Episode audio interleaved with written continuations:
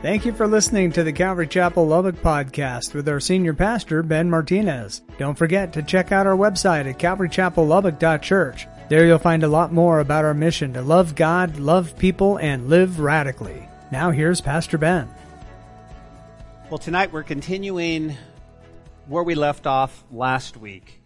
And last week, believe it or not, we made it through verse 5, and so we're going to be jumping in right around verse 6. But let's do this. Let's read together 1 through 5 and then and then we'll kind of go through what we talked about last week without really getting into it. So it says this, David is writing and he says, "Have mercy on me, O God, according to your loving kindness, according to the multitude of your tender mercies, blot out my transgressions, wash me thoroughly from my iniquity, cleanse me from my sin." For I acknowledge my transgression, my sin is always before me. Against you and only you have I sinned and done this evil in your sight, that you may be found just when you speak and blameless when you judge. Behold, I was brought forth in iniquity, and in my sin my mother conceived me. David is repenting from his sin with Bathsheba. David is a hero in the faith, and when he should have been out with the kings in battle, he decided to stay home. And one day, after taking a nap, he gets out of his bed, he looks over the balcony, and he sees, hubba hubba, it's Bathsheba. And he thinks she's, she's just a knockout. And what he does is he invites her up to the palace. Now, the problem is, is Bathsheba's married. Bathsheba's married, and her husband is actually at war. And why she's taking a bath in the middle of the afternoon, knowing what time David actually wakes up, is beyond us. But nonetheless, David says, Hey, go get Bathsheba, bring her up. I'd like to have a little chat with her. But that wasn't his intent. So he brings her into the palace, he has sex with her, and he thinks, Oh, all's good. Now, the Bible doesn't tell us, and we don't know how many times or how long or how most, but nonetheless, what happens is Bathsheba comes back to David and says, I'm pregnant. And David goes, Oh no. I'm so busted. I'm so busted. But I've got a plan. I've got a plan. Because I'm the king. I got a plan. So he says, Hey, go get Call Uriah. Have him come home. Hey, Uriah, how you doing, buddy? How's it going? How's the things up front? Really? Wow, good fight. You're doing a great job. Hey, listen, why don't you take a break? Uh, Bathsheba's at home. She's been waiting. I've been hearing some stuff. She's been waiting for you. Why don't you go home? Well, Uriah doesn't. Uriah doesn't go home. And so King David is now getting frustrated and he wrote, and he reverts to plan B. You know what plan B is? Let's get the dude drunk. Let's get him drunk and then he'll go home and, and he'll have sex with his wife and then, and then it'll be his baby and I'll be off the hook. Well, guess what? Uriah says, no, no, no, I'm not going to go home. How can I go home and I'm going to sleep here on the, on the step because my brothers are in battle and he still doesn't. So what does David do? He goes to plan C. You know what plan C is? Murder. Murder. He tells them, and can you imagine? He's got to cover. Guys, David is going to great lakes to cover his sin. But the Bible says this to you and to I Your sin will find you out. Your sin will find you out.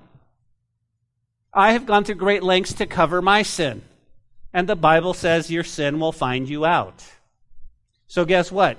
All of a sudden he gets report and he says, Uriah's dead? Okay. So, sweetie, um, your husband died. Why don't you come marry me? And Bathsheba said, okay. Well, Nathan the prophet comes in. You guys know the story. Nathan the prophet comes in and he says, Hey, guess what? He tells him a story and, and he looks at David and David's like, Kill the man who did this little sheep. He says, David, you're the man. He goes, I didn't take anybody's sheep. He goes, No. And he explains to him what he did. David at this point realizes, I'm caught. I'm caught.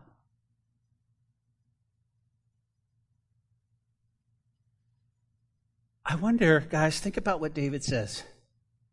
And I wonder why he had to go to plan C and why we don't just run to God in plan A. I made a mistake, Lord. I'm so sorry. It's human nature to try to cover our sin and cover our tracks, and nobody will know. But you know what the Bible says? That while David lived like this, guys, that, that basically his bones were rotting inside him. This, the guilt of knowing what he's done, David was feeling like just an old, oh, old soul. So David is confronted with his sin, and I love what he writes. Because he pens Psalm 51, and he says, Have mercy, have mercy on me, O God. And he says, According to your loving kindness, according to the multitude of what? Your tender mercies. You see, that's such a contrast than when we confess our sin to God, because what I tend to do, maybe you do it too, is I sit there and I go, Hey, um, God, forgive me. I've, I've made him, I, I've sinned against you, but let me, let me give you my resume of how good I was before then and what I've done for you. See, God, I witnessed to this person. I led this person to the Lord, and uh, I gave money to the homeless guy. And by the way, I bought groceries for the single mom. I did all of, but so so we're good. David doesn't do that. David realizes that sin, all sin, is against God, and he falls upon God's mercy. And he says, according to what? According to your tender mercies. And then he says, blot out my transgressions, wash me thoroughly, and cleanse me. And here's what I love. He says, For I acknowledge my transgressions, my sin is always before me. He says, I acknowledge. I acknowledge my transgressions. Listen to me, church. It's not enough just to confess our sins. We need to repent from our sins. A lot of times we confess, yep, did it. Yep, yep, I'm sorry. That's me, bro. Yep. And then we continue to do it. And somebody says, Hey, you're, busted. And you go, Yeah, but I, I confess that. No, David repents. He's going, My sin is always before me. He says, Against you and you. And, and, and we talked all about that last week. You see, listen, church, jot this down. True repentance. True repentance is when David says, against you. You, only you have I sinned and done this evil in your sight. You go, no, no, no, time out. He, he did that against Bathsheba. He, he, he, he, he, he slept with Bathsheba. That's sin. And then he killed Uriah. He murdered. No, no, no. See, that's the whole thing, guys. Whenever we sin, although it may surround people, we sin against God. We have to grasp that. We have to grasp that. David says that you have sinned against, and I've done evil. And even though it involved other people, it was against God. And I find it very interesting when we confess that we must confess both to God and to, and to people. We must, we must get our vertical right. Lord Jesus, please forgive me. I've made a mess. And then you go to somebody and say, Melanie, please forgive me. I sinned against you. I was talking behind your back. I was whatever it might be. David gives us some great instruction. He gives us some great instruction. The second thing is David tells God. David tells God, You have all the facts before you, and whatever you decide is fair. Isn't that a foreign concept to Christianity? Because oftentimes God has all the facts and I'm still pleading my case. Well, well, hold up, hold up. And this is why. And, and here I am. And please. And, and, and, and the, David's like, look, here, Lord, you see everything. But according to your tender mercies, this is what I want you to do. Um, that you may be found when you speak and blameless when you judge. Lord, you have all the facts, whatever you do. Whatever you do.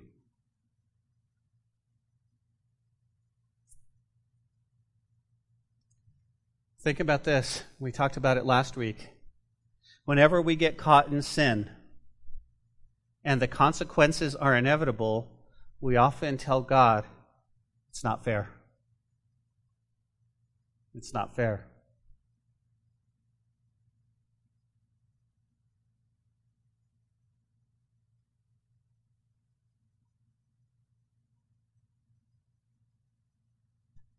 In confessing his sin, David recognizes that he sinned against God himself. He acknowledges God's right to judge him.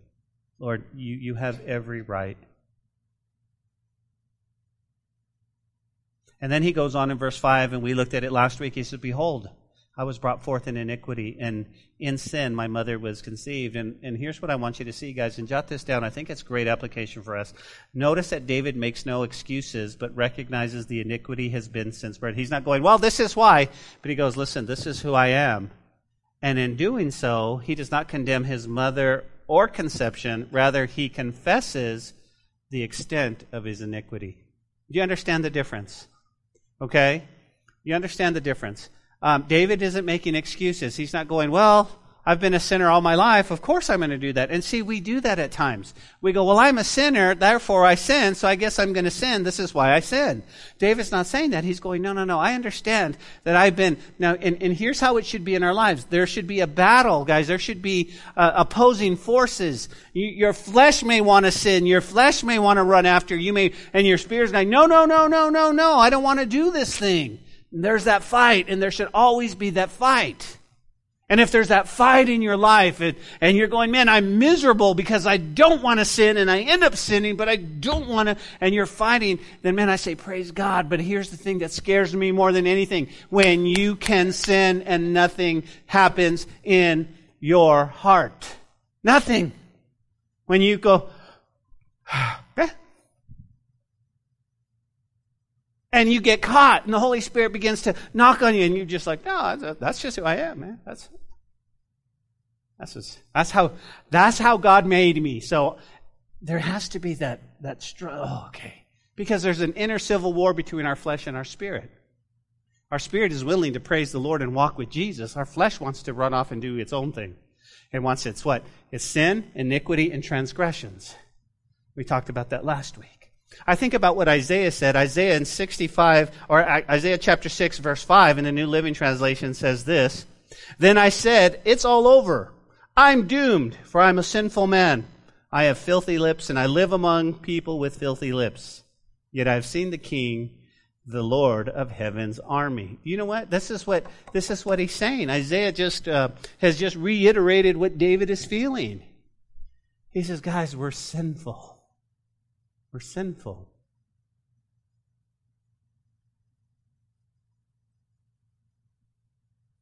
We're sinful.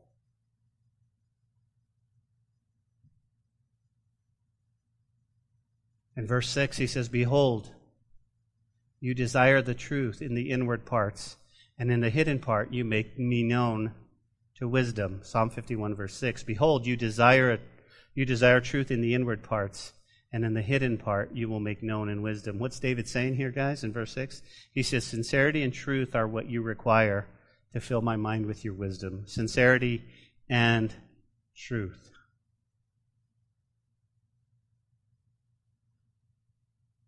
I want us to see something here that's so key. You go, What's that, Pastor? I want us to see that David is not merely sorry.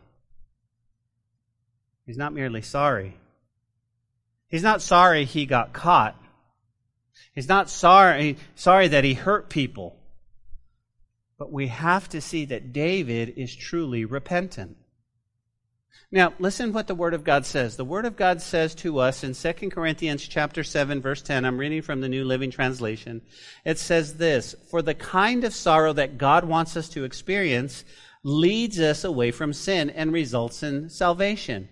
There's no regret for that kind of sorrow. But worldly sorrow, which lacks repentance, results in spiritual death. Now we have a choice set before us, church. When we sin, when we talk about sin, when we, when we miss the mark, when we step over the line, or even more importantly, in iniquity, when we know where the line is, but we choose to do it anyway, and we get convicted, first of all, that's a beautiful thing. That's the Holy Spirit bringing us to a place that we should repent. And we go, okay, I want to repent. But what we need to remember is what David is teaching us. What's that? He says there needs to be godly sorrow. Godly sorrow leads us to repentance. Repentance is that we turn away from our sin. We're walking one direction. We're doing these things. We go, oh, oh, oh no, no, this is wrong. I'm going to repent. It's a change of heart, a change of mind. He says that leads to what? That leads to what? Salvation. He says, he says, but worldly sorrow. Worldly sorrow, which lacks repentance, results in spiritual death. Enough to we go, well, I'm sorry. I'm sorry. And let me illustrate it this way. Repentance is you're going like this, and you go, oh, I'm going the wrong way. I need to turn around, and I come this way, and I make a change. If it's worldly sorrow, we go, hey, I'm sorry. I'm sorry. I'm sorry. And we keep moving in the same direction. What does that lead to? Paul, in writing to the Corinthians, tells us that leads to spiritual death, guys. The problem is, in our churches today, we don't want to talk about repentance. We don't want to talk about repentance. And here it says, David says, no, no, no. I'm sincerely repentful. And he goes on. Look at verse 7, guys, with me. He says, Purge me with hyssop, and I shall be clean. Wash me, and I shall be whiter than snow. Make me hear joy and gladness, that the bones you have broken may rejoice. Hide your face from my sins and blot out my iniquities. Your attention, please. Didn't David say that earlier? You go, he sure did. He did. Why would he say it again? Because I feel like David is feeling the weight, and it's not enough to go, Lord, please wash me clean. He's going, Lord, Lord,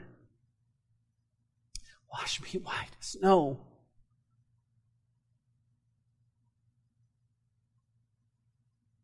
And I love that right here, David has an attitude of prayer. Right here, it's an attitude of prayer. And he gives us a series of prayers. How so? Well, the first thing in prayer, guys, he says, Purge me with hyssop and I shall be clean. You know what? Hyssop was the use of this plant is in a ritual. We see it in, in Exodus 12 and Numbers uh, 19. And it, and it suggests this hyssop is the idea of atonement is prominent here. So he's saying, okay, here's my sin. It's ever before me. Here it is. And he says, oh, take that ceremonial hyssop and what? And he says, wash me clean. Wash me clean. I, I, I need to stop for just a second. I need to, I need to ask you, how's your prayer life? And sometimes our prayer life is we walk into our prayer closet and we literally start asking God for stuff. Lord Jesus, help me here, help me here, help me, you know, and, and, and we just lay out a list of demands and we just wait and that's okay. And, and so, and so we go, hey, I prayed for you. I prayed for you. Amen. But David gives us just, I mean, the first thing he comes in, he goes, Lord, look at my heart. I'm so sorry. I've walked in pride. I've, I've murdered somebody. I took somebody's husband. God. And not only that, he says in part of his prayer, he says, Wash me, and I shall be whiter than snow. And this signifies complete purity. When you think of snow, it's white, and David's saying, Wash me whiter than that. And if that's not enough, look at the prayer. He says, Make me hear joy and gladness. David longs for the joy to replace the guilt he feels for his sin. That's incredible. That's incredible. You go, why?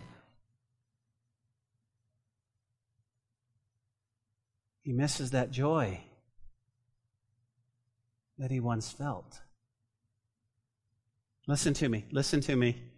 Sin, unrepentant sin, unconfessed sin will always rob you of the joy of the Lord.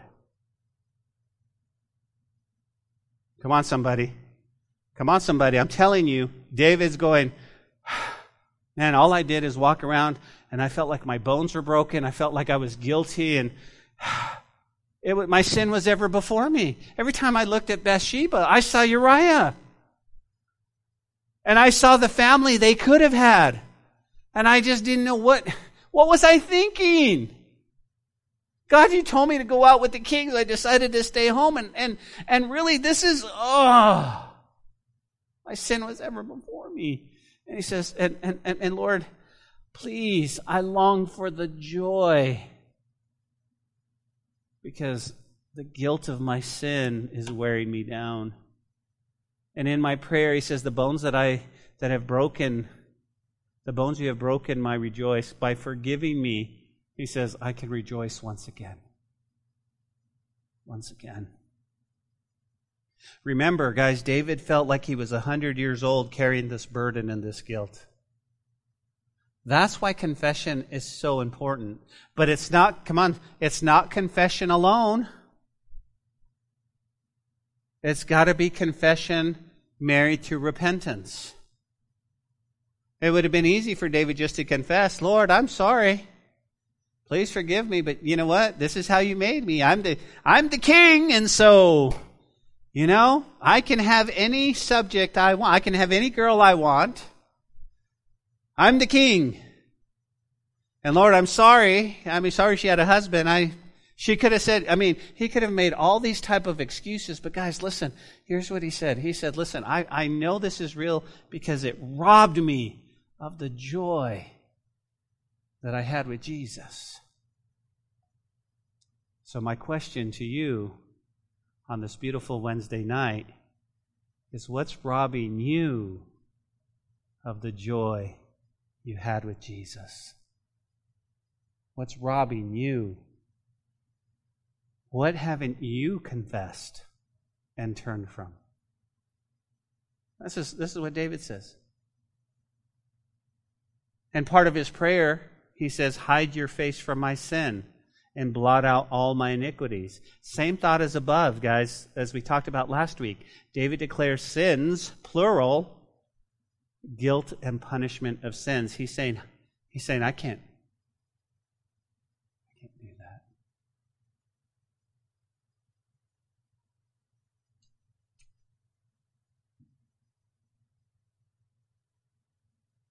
I know in the story everyone involved. And I can make a case that Bathsheba should have never come up. I could make a case that, that, that, that the law said she was married and she could have, she could have said no to the king. I could have made that case. I could make the case that David is the king and he, he can have any woman he wants. He is the king and, and he, he ends up with several wives. You understand, I, could make I could make that case.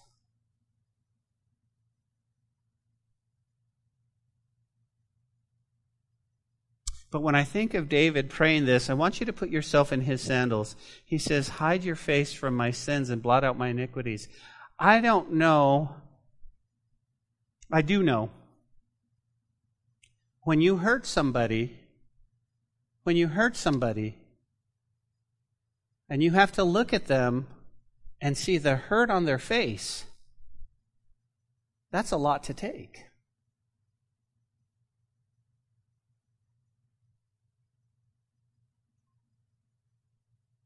It's a lot to take, and I think, I think let's take it that, let's take it to the next step. David says, "I can't look on your face, Lord, knowing that I'm not forgiven. I can't look and see the hurt that I've caused you, Lord."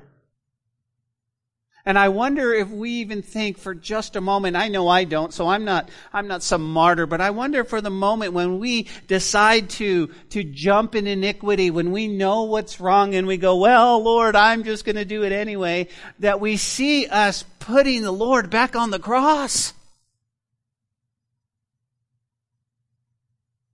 Oh Lord, I can't look at your face. I know that we can't look at somebody we've hurt and, and not and, and, and know that we've we've hurt them. We David says, Please, Lord, hide your face.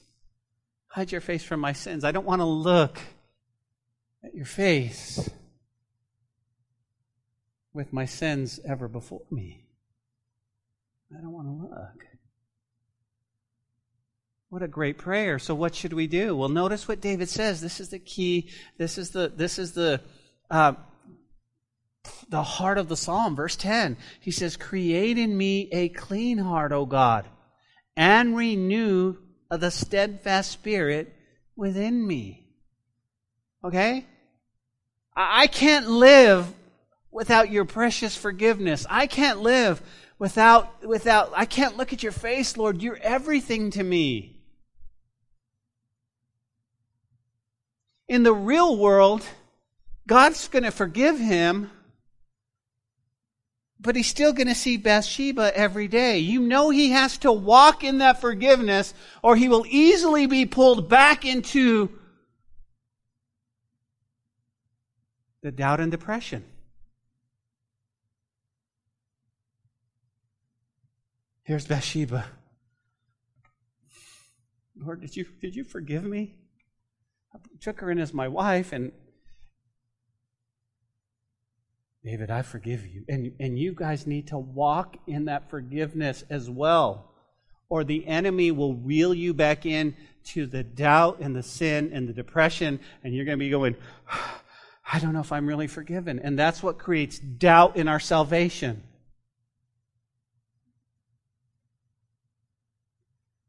David says, Here's the key. Ready? I need a new heart. I need a new heart. Create in me. That word create is, is a work of an almighty power. It's not just like, okay, well, I'm going to, hey, hey, Josh, I'm going to read a few books and hopefully I'll just, I'll do better in my life. That's not what he's saying. He says, I need supernatural help. I need, I need God create in me and, and really literally create to me or for me, bestow a gift, a heart that's free from the taint of sin. That's what he's saying. Create in me, Lord, a clean heart. This has to be a supernatural work of the Lord. And isn't that what salvation is? It's a supernatural work of the Lord. When He comes in and you give Him your old heart, your heart full of sin and guilt and shame, and He says, Here, I'm going to create a new one and I'm going to give it back to you. That's called the great exchange. Your old heart for a new heart. Dum dum. Dum dum. Dum dum. Dum dum. Dum dum. Oh Lord, that's not enough. I need you to renew. What's that? It implies that he had possessed it. It's not as, Lord, I need a new, I need a spirit. He goes, Oh, I remember when I walked in your spirit. I remember I felt it renew in me. I, it was essential principle of the new nature that had been lost. But its influence had been interrupted. Guys, it's the same thing that we do today. It's the same thing we do today. The Bible tells us that in our sin we can grieve the Holy Spirit.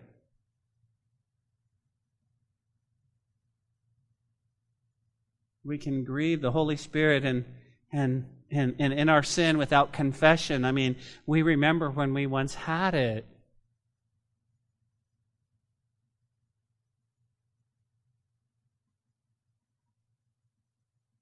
In the next verse, we're going to look at it a second, but it, it implies, guys, in, in verse 11, it shows that he, that he had not lost God's presence or spirit, although he lost the joy of his salvation. And so he's crying out, God, renew, renew that spirit. Let me have that spirit once again. This is a great psalm. This is a great psalm.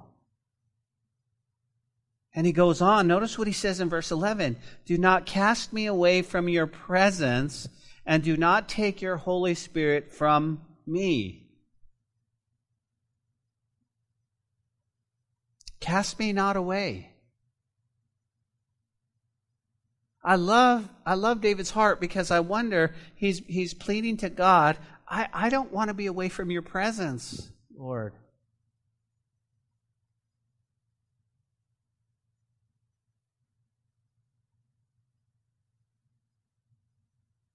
We should long as a deer that pants for the water, we should long to be in the presence of the Lord. We should long to have that, that sweet, sweet presence here.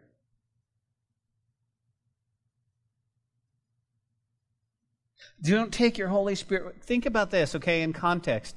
I wonder if David is remembering when God took the Holy Spirit from Saul. I wonder if he's looking, he goes, Oh, I remember when Saul and, and, and, and, and God removed the Holy Spirit and Saul, oh my goodness. And now he's, he goes, that's frightening. And he's crying out to God in prayer. He says, don't cast me away from your presence, Lord. and take not thy Holy Spirit from me. But I've got some good news for you. You go, what's that? In the new covenant, guys, we don't have to worry about this. You go, what do you mean? When we gave our lives to Jesus, the Holy Spirit took up residence in our lives. Now, we can grieve the Holy Spirit.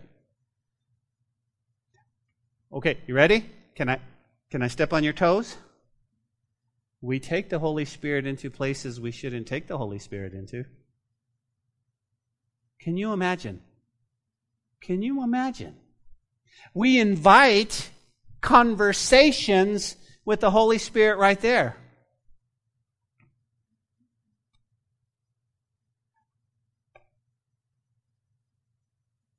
Wow.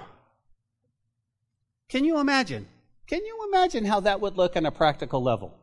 Can you imagine? I'll use uh, Mike O'Reilly because I respect him and love Mike. Um, hey, Mike, what are you doing Friday night? Well, Ben, I don't know. Me and Eva, we're I'm reading the Bible. We do the same thing we do every night. Well, Mike, listen, if you're not doing anything, I sure would like to invite you down to the club um, where girls take off their clothes. Would you mind coming with me? Ben, are you crazy? Oh, Mike, I love you and respect you. Why, why don't you come with me? Would, I wouldn't do that. And yet, the holiness of God. There we go. Hey. Hey.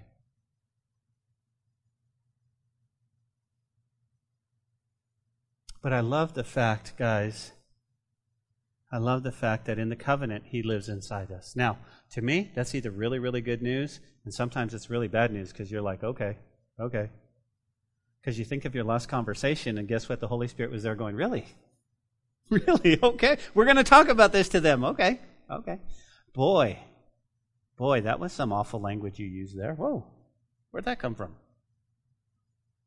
But I love when we honor the Holy Spirit and in our conversations or the places we go, or when we're being attacked by people, how we can respond with love and grace and mercy. That's the Holy Spirit as well. Many of you have experienced the Holy Spirit when He actually grabbed you by the neck and told you, No, we're not going to do this. And you, know what I'm talking about? Or when you were going to respond with a scathing email and the Holy Spirit said, No, you're going to delete that. No, God, no. Nope. And you delete it, and you're glad you did. Or when you were going to respond with that text, and it was, and it was going to, you were going to go off the chain on that text in the Holy. We've all experienced that, guys. But you realize that we can grieve the Holy Spirit. And how do we grieve the Holy Spirit? Let me just tell you what Ephesians 4:30 tells us. It tells us we grieve the Holy Spirit by not confessing our sin. By not confessing our sin. Just like a person who grieves over the loss of a loved one. The Spirit is said to be grieved when we sin. This is Ephesians 4 26 through 30. And that will not only block the Spirit of God's power, it will actually grieve God, the Holy Spirit. That's why it's important that we confess our sins. 1 John 1 9 says, If we confess, confess our sins, he's faithful and just to forgive us our sins and to cleanse us from all unrighteousness. Now, listen, I'm already saved. I've already saved. My sins are forgiven. But I've broken the relationship. I've broken it. Because why, Craig? Why, Craig? Because all sin is against God, right? And so I've broken the relationship. And so I need to confess that, Lord, I've, I've, I've sinned against you. How? By being ugly to my wife. And the Bible says I don't need to be ugly to my wife. And my Bible says that when I'm fighting with my wife, you don't hear my prayers anyway. So I need to get right with Nathalie. And then, and then I can come and I can confess that to you. And I want that to be clean. I want to be clean. I want to be clean.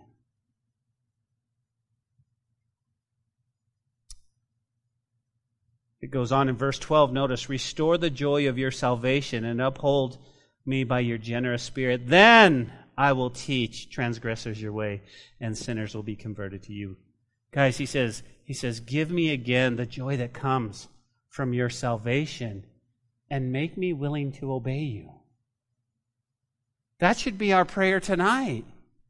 God, the world is full of pressure. The world is messed up. I, I am just trying my best to live in this world. And I find myself being pulled all different ways. And he says, this is what should be our prayer. Our prayer should be like, God, give me the joy that comes from serving you. Give me the joy from the cross. Give me the joy from walking in you. And help me, Lord. Make me be willing to obey you. What does that look like? We have to die to self. We have to die to self. We have to die to self. As a matter of fact, let me give you a quick preview of what we're going to look at Sunday. Because Jesus tells his disciples and the crowd, he says, You need to deny me, take up your cross, and follow me.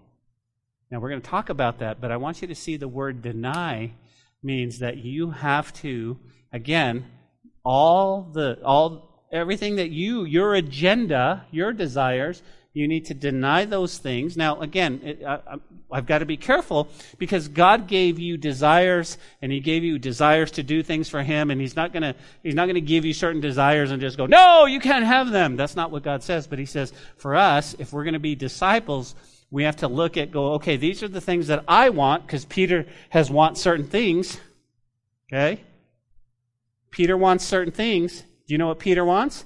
Peter wants to go to Jerusalem on the Passover and he wants to take over the world because that's what the rabbis taught. Okay, let's go, Jesus. You're the Messiah. Let's go. And Jesus goes, Hey, um, I'm going to die. And Peter goes, No, you're not. Not on my watch. What does Jesus do? Get behind me, Satan.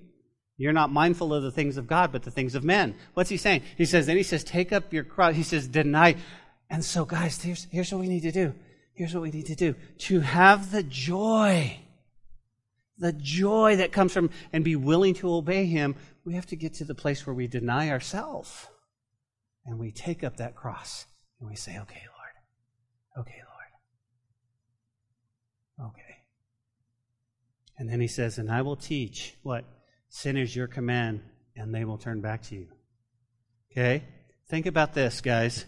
When we're restored, when we're restored, a natural feeling is to teach others the joy we now feel. We now feel. Listen, church, when um, that when we go out and tell others the joy of being restored and redeemed, it's something that we truly experience. You can't help keep it inside. Now, listen. I'm not saying you have to go and tell and, and, and expose all your dirty laundry. But you go, you know what? I sinned.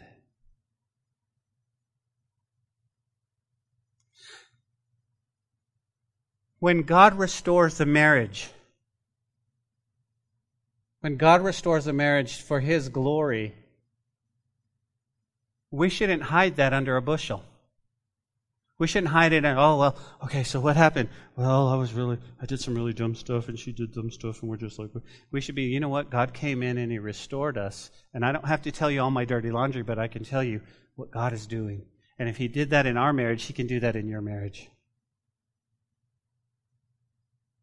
And that's what David's getting at. He's going, listen, restore. Let me feel the joy. Let me come back. You know, take not the Holy Spirit from me. Restore unto me the joy of my salvation. Then, man, I'm going to shout it from the rooftops. But I don't think David, David didn't coin the phrase too blessed to be stressed. David said, I messed up. I blew it. Now, remember, remember, this is so key, guys. This is so key, and we got to take this to heart.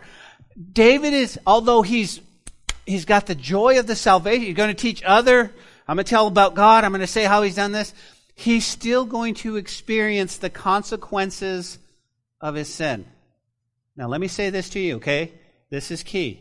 Sometimes God takes away the consequences of our sin, and sometimes He doesn't. You guys with me? You go, well, like what? Well, there are times I pray for people, and I'll pray, and I'll pray this, Anthony. I'll say, God, we want to, we, we, we pray for a hedge of protection, a hedge of thorns of protection. You know why I pray for a hedge of thorns? Well, you go, yeah, because a hedge of thorns keeps the devil out, right? A hedge of protection. But the thorns are pointing inside too to keep me from, from running away from God. You see, as a, as a hedge, I'm going, oh, oh, oh, oh, I'm going to stay right here. I'm going to stay right here. And, and again, and again, we have to tell others about the Lord. Look at verse 14. Deliver me from the guilt of bloodshed, O God, the God of my salvation, and my tongue shall sing aloud your righteousness. What is he talking about? The guilt of bloodshed, guys? It's the Hebrew word used here, uh, dam, D-A-M, and it probably refers to the death in this context. Listen, David asserts that, here it is, if God delivers him from death, he will be able to praise his righteousness and his salvation. I think David was the first one that coined the phrase, Lord, if you get me out of this one, I'll, I'll serve you and I'll praise you. Anybody ever do that when they're in the middle of something? Lord, if you just get me out of this, I'll serve you. And then God gets us out and we don't. But David's like, look, here, here's the. God, deliver me from the guilt of what? Of death. And he says, and my tongue, my tongue shall sing aloud. He goes, then I'll just praise you. I'll just praise you. I'll just praise you. Think about this. He says, Free me. What's he saying, guys? Free me from the guilt of. What did he do? What's that? He murdered Uriah, didn't he? And he's guilty about that too. He's got free me. I mean, think about that. 2 Samuel chapter 12 verse 9, he says, Why then have you despised the word of the Lord and done this horrible deed? David, you have murdered Uriah the Hittite with the sword of the Ammonites and stolen his wife. David says, Lord, forgive me, free me from the guilt of murder.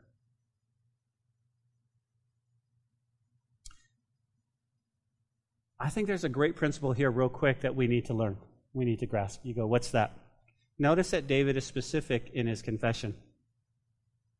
Lord, I sinned with Bathsheba. I killed Uriah. I need your forgiveness. That's so much deeper than, Lord, forgive me. For what? Oh, you know, stuff, things. We need to be specific so we can feel specifically forgiven. Verse 15. Lord, open my lips, and my mouth shall show forth your praise.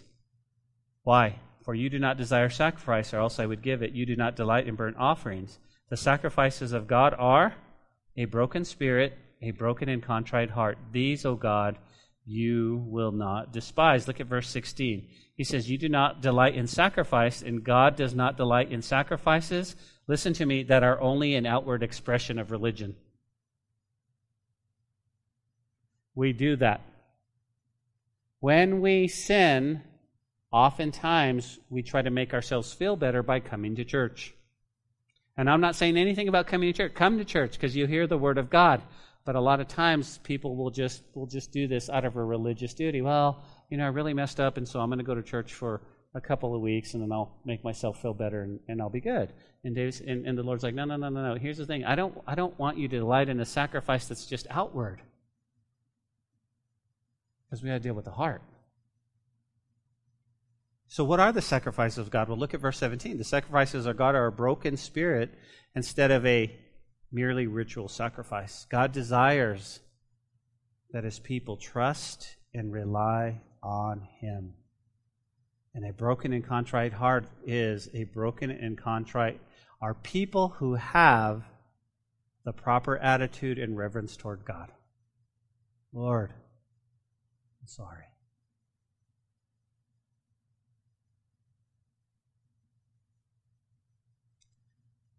When it comes to sin, confession, and repentance, we can fool each other, can't we?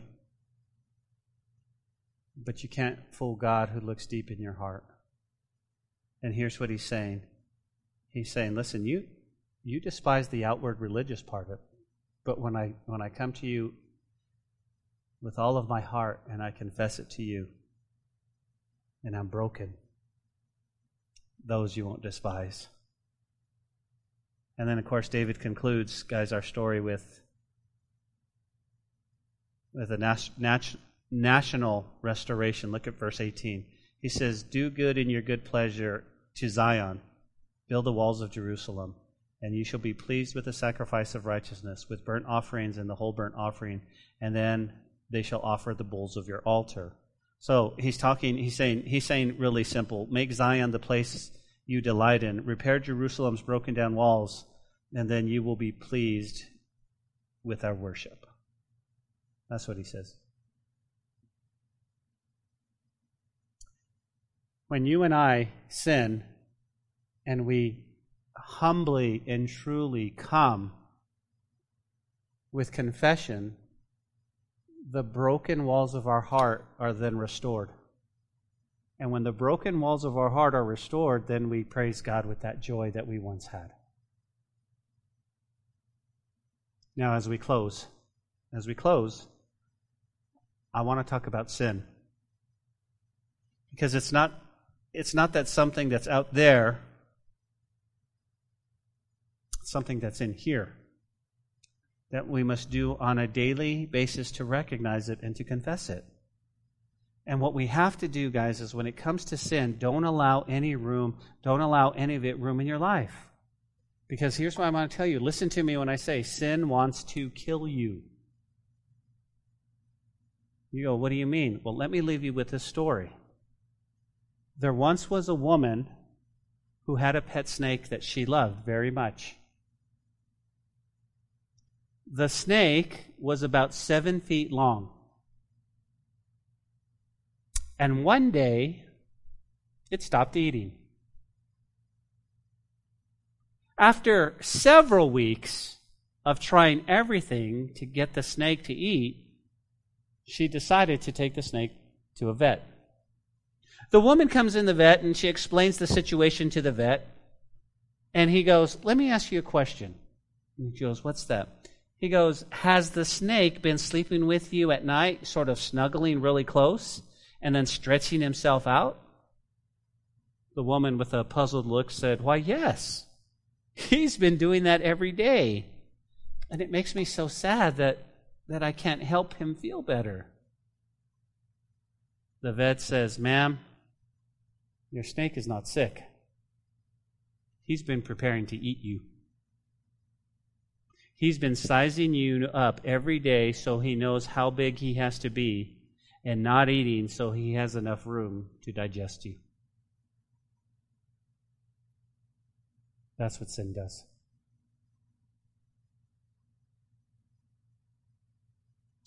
So tonight, let's take some time to pray and to confess our sin to God. And don't leave here until you know your sin is forgiven. Amen. Father, we thank you tonight that we can look at this prayer of repentance. And our heart right now, Lord, is is to pray, is to confess our sin to you.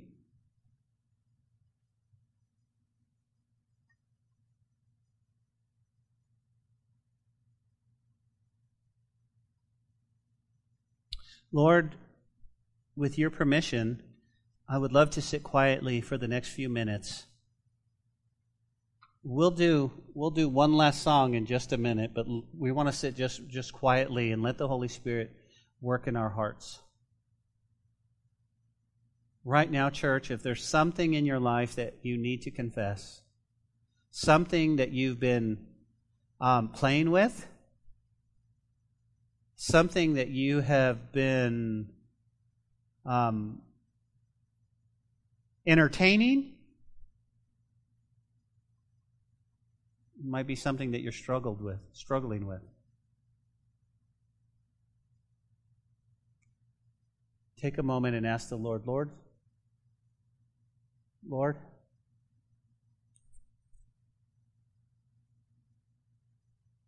search my heart. Search my heart, O God, make it ever clean. Lord, search it and help me to see that area that I need, just need to confess to you. Let me say this to you, church. If you're carrying around a pet sin that you think, oh, it's just, it's nobody knows, it's going to grow up and it's going to kill you. And your sin is a lot like that snake. It's been sizing you up, and one day it wants to kill you. Would you confess that tonight? It's a beautiful thing to let the Holy Spirit move in our lives. Here's the, here's the thing, guys. I'm not clean. You're not clean. And if we just let the word, let the Lord do an incredible work, we can we can walk here with the joy of the, our salvation that we once had.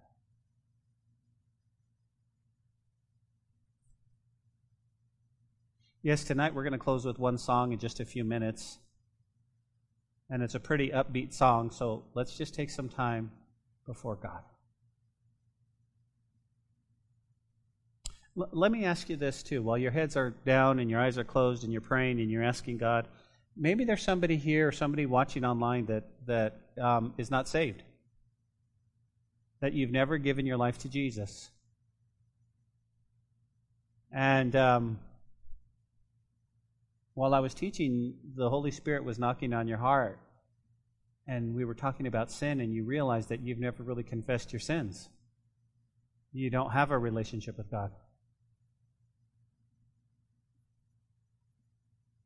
But maybe tonight He brought you here so you could hear the good news and that you could surrender your life to Him. I want to give you an opportunity. If you're here tonight and you've never given your life to God, and you don't know where you would spend eternity, and, and you hope that maybe by your good works you'd go to heaven, I've got some good news for you.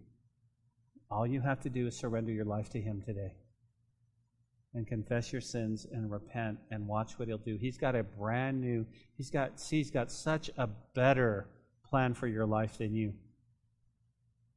But He will never invade your life.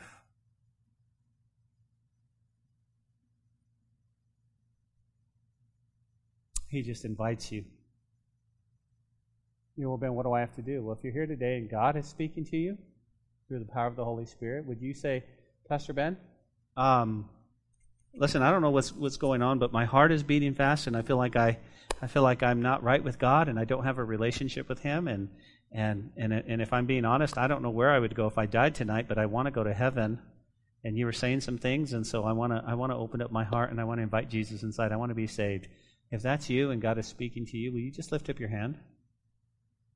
Would you just say, Pastor, would you pray for me? Lift up your hand high enough so I can see it. You say, Pastor, pray for me. I want to I want to give my life to Jesus. It's no mistake that you're here tonight. Would you do that right now? Nobody will see you. God will see you. Just lift up your hand. God bless you. I see you. Anyone else? Anyone else?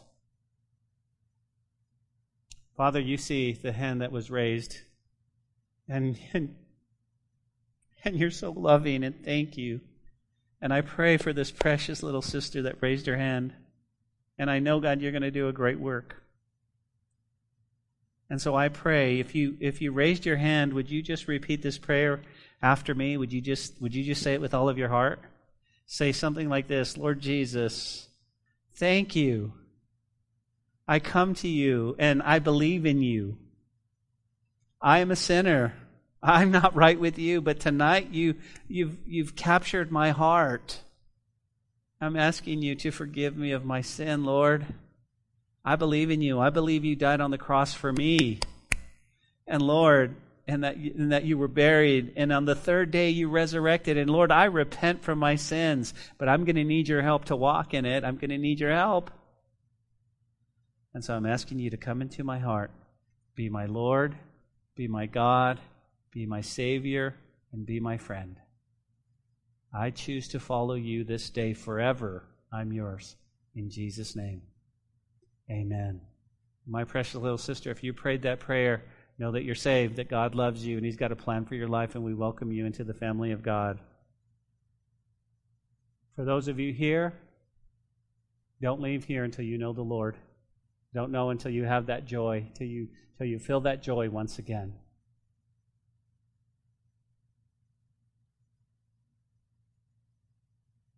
Father, we confess our sin to you. Thank you, Lord, creating us a clean heart, O oh God, by the power of your Holy Spirit. Thank you for a beautiful night, Lord. It's that church is more than just uh, blue chairs on a building, Lord. It's us gathered together.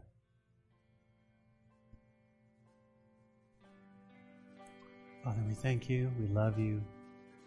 Lord, we want to go out with praise and worship God, we just we just give it to you, Lord. Here's our heart. Thank you for your Holy Spirit. Forgive us, Holy Spirit, when we grieve you. Forgive us when we don't confess quickly. Help us to walk closer to you. Lord, fill us, fill us afresh today. We ask this in Jesus' name.